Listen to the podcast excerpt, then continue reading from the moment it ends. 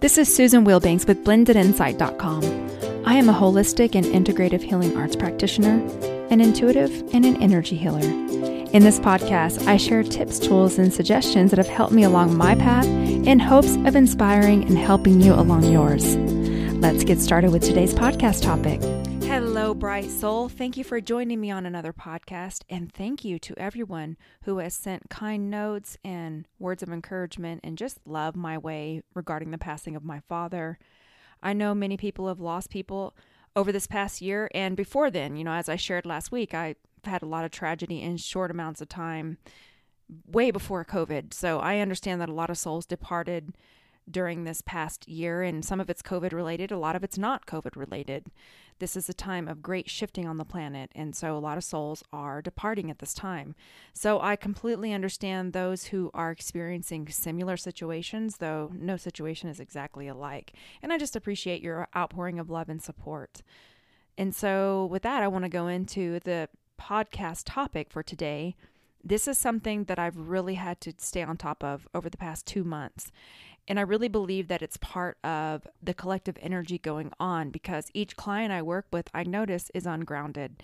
And so I want to talk to you about this today because it is important to stay grounded. And when you're doing spiritual work, I know when I was first really focusing on developing my intuitive abilities, especially when I was doing mediumship, which I don't offer anymore, it's just not a space that I want to work in and I don't enjoy it. But when I didn't know, when I was just developing my intuition, I would become so ungrounded that I was not even in my body or in this dimension.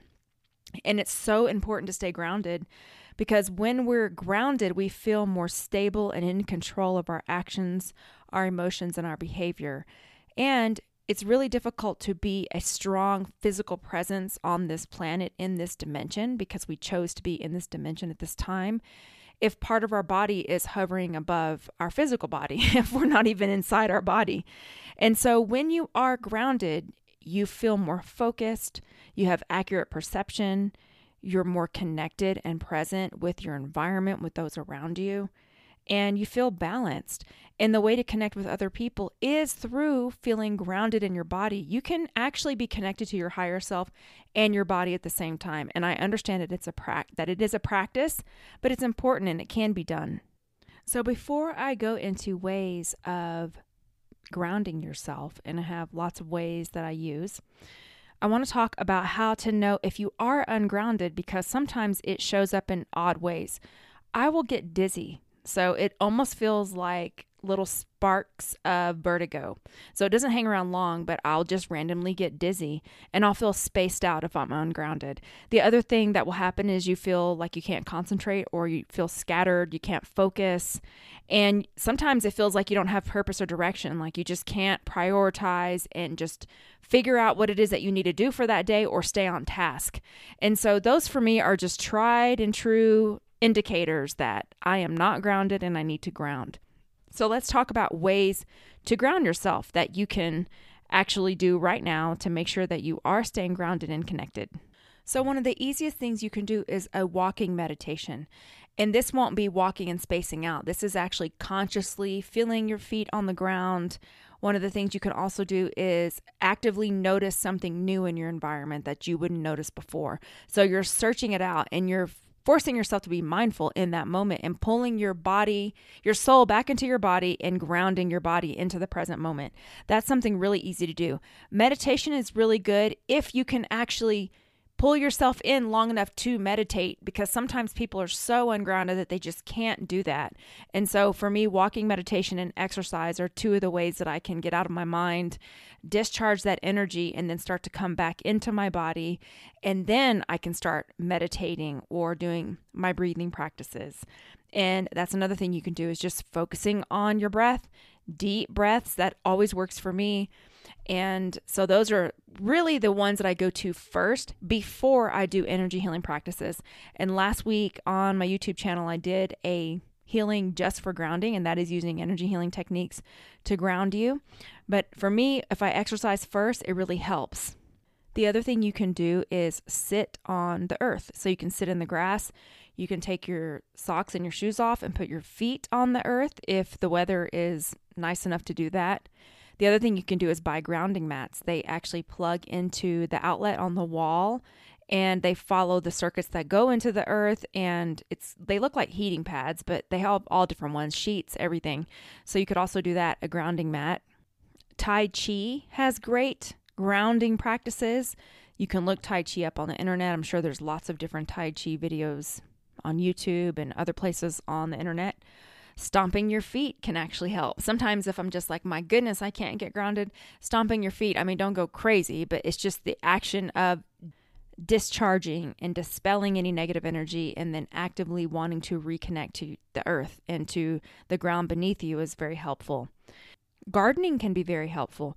Putting your hands in the soil and concentrating on the present moment and what you're doing and really just nourishing the earth can be super, super grounding and helpful.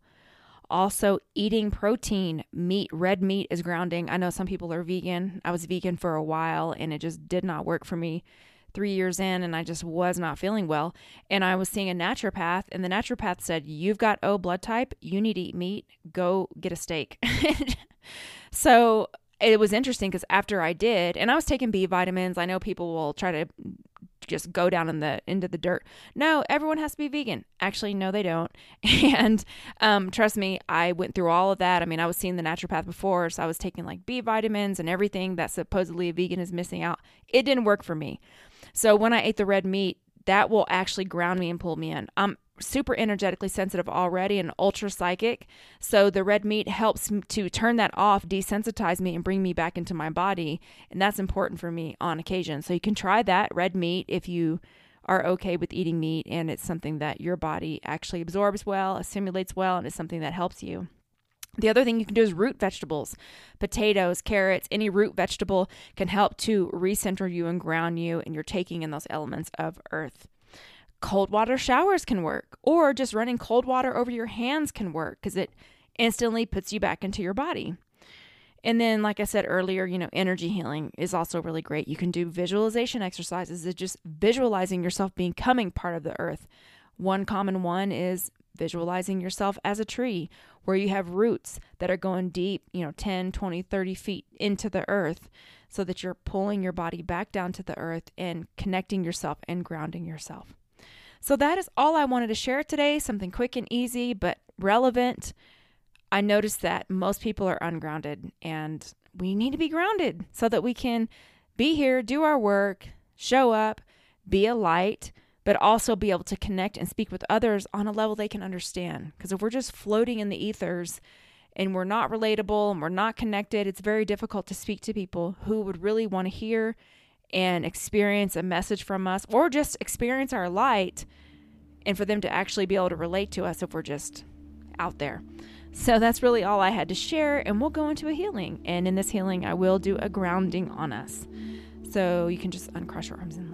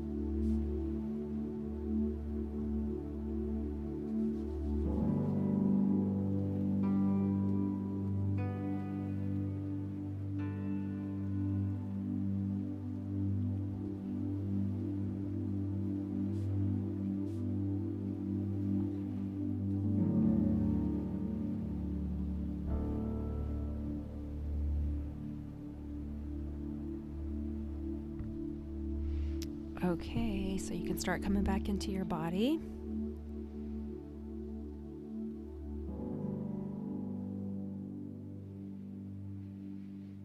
Ah, and so it is.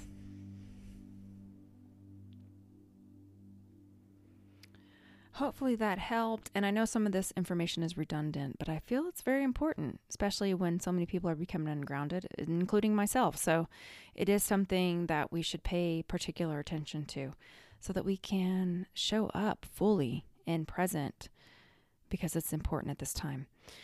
I wish you a beautiful week and thank you so much for showing up and all that you do. If you don't mind leaving me a review on iTunes, I would so appreciate it. And if you're not on my newsletter, I haven't sent anything out in a while, but it would be great if you join just in case we lose this platform because you never know. And that's all I have. I wish you a beautiful week. Take care. Bye bye.